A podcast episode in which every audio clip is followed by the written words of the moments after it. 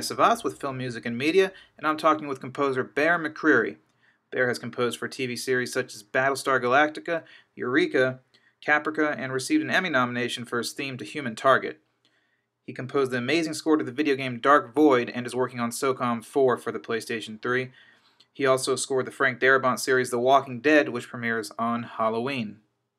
Hey, how's it going? Hi, Bear. How you doing? I'm doing well. Good to talk to you again. Yeah, you too. Um, so I guess we get thing, uh, get things started. Um, so how did you get into uh, film and television music? You know, specifically. You know, it's hard to say because I literally can't remember a time in my life when I was not absolutely in love with movie music. Um, I it might have been I saw uh, I saw The Empire Strikes Back when I was like probably less than two years old, Uh-huh. and uh, that always kind of stuck with me. Although it was too early for me to actually make anything coherent out of it. Right. Um, the, the the first movie I remember undeniably just falling head over heels in love with music was uh, Back to the Future by Alan Silvestri.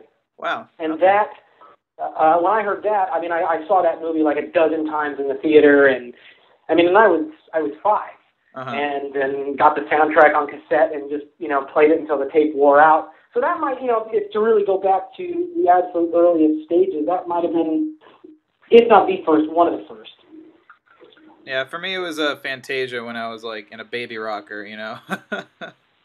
Yeah. so you worked you worked under Elmer Bernstein for a few years, right? Yes. What what was the most important thing that you learned from him? Wow. Uh, most important thing I learned from him is, uh, honestly, it's probably not a musical thing at all. I mean, Elmer, um, Elmer was a huge influence on me musically, even just growing up. I always loved his music.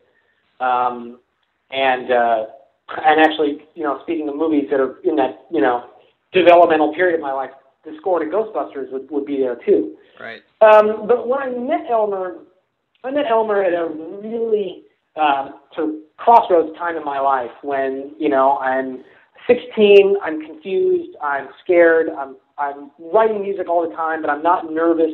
I mean, I'm nervous that it, I'm not going to be able to do it, or maybe it's not the right career choice. And when I met Elmer, he kind of put all my my doubts to rest because I saw a guy who was at the top of his game. He was revered in the industry, and he had a, a wonderful family life, um, a loving family, and he was just. He, when I looked at him, I thought this is a guy who is successful in every possible way that a human being can be successful. Uh huh. And at the time, I, I was really kind of having this very adolescent freak out about what it takes to be an artist. And you know, um, you know, when Kurt Cobain killed himself, and you think about uh, George Gershwin and Ravel and Elvis and Janis Joplin. I mean, Beethoven. The, the list of tragic musicians who did not have a nice, comfortable old elderly life is pretty long. And Yeah. so I was kind of, you know, I mean, really, this was warping my adolescent mind. And when I met Elmer, I was like, oh, wait a minute, you can do this? You mean you can be a great musician and and actually just have a nice, normal life and have a family and like, oh, well, and okay, I'm going to do it. And that really did kind of seal the deal. Like, oh, then then I know that this can be done. And so honestly, I mean, everything else I learned from him after that was incredibly influential, and I learned a lot of you know musical tricks, and I learned a lot about the business. I learned a lot about film music history and what Elmer had done. But I mean, I think that the, if I had to pick the most important thing was that he gave me that example to strive towards. Wow, that's great. So you you you also work in video games. You you you did Dark Void, which I absolutely love. It's amazing. And uh, you're working on SOCOM Cool. on SOCOM 4 right now, right? Yeah. And uh, so I guess b- between video games and films, you know, is there is it more freeing? Is there any major differences to you that you see or that you like better or, or less? Well, you know, between film, TV, and video games, there are a lot of little little differences, uh, and it is fun to be able to jump back and forth. But but honestly, no, the the approach is pretty similar Mhm. because I'm I'm approaching it. I'm approaching every project from the same perspective. I want to I want to ask the producers, what do you want the audience to experience? Right. What do you want the audience to feel? And whether or not they're holding a controller or they're in a theater or they're in their living room makes no difference to me. Uh-huh. You know, so some of the technicalities, like how long are the cues, and you know, what do we hit this beat or do we hit that beat? Those are little differences, but in general, no. It's like you know, like I think if I honestly think if the, the, the Dark Void soundtrack, which is one of the best albums I've ever put out, if that were the soundtrack for a big budget Dark Void movie, I don't know that it would sound markedly different.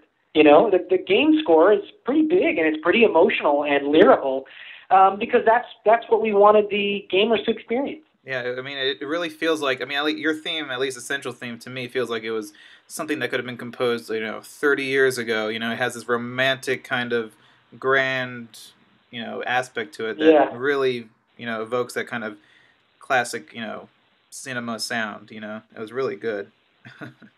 no, thank you. It, it's I, that theme is uh, is one of it might even still be my favorite melody that I've ever written. It was uh-huh. just and and, and also you got to remember the time at which I wrote it.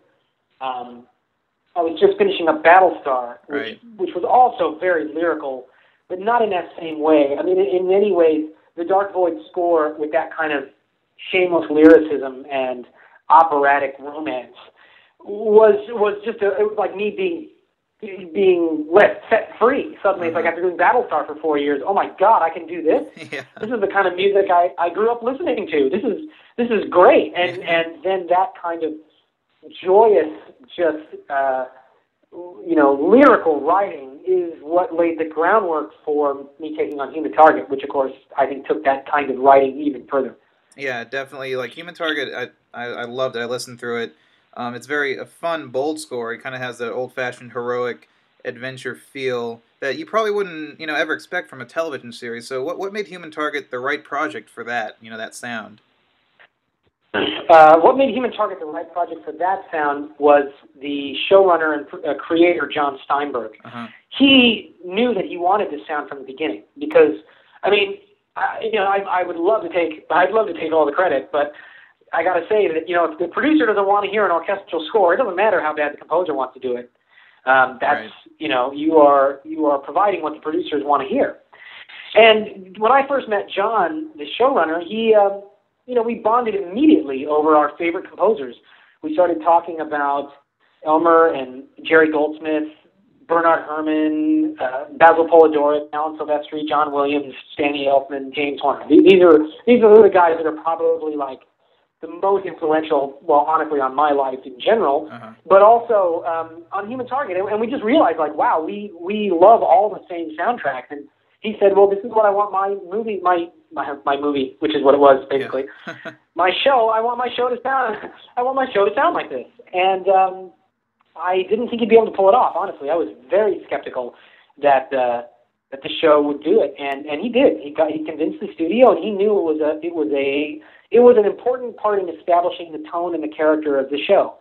And uh, and from there, it was just a matter of getting to explore this world and see just how far we could push it. How far into that kind of classical orchestral language could I go before it would be too old school? And I, and I think the answer really is I can go as far as I wanted. Yeah. It's... And, and and you know the, the, the, the soundtrack albums aren't laid out in chronological order because I wanted to put them into a more enjoyable listening experience. Uh-huh. But if you look at the cues from the earlier episodes and compare them to the cues from the last three or four, you can hear a real difference. I mean, you can hear that I'm I am slowly figuring out like, wow, I can I can do this, and we can we can really use the woodwind in this way, and I can uh-huh. use these character themes in this way, and and it was exciting. It was a really exciting creative experience.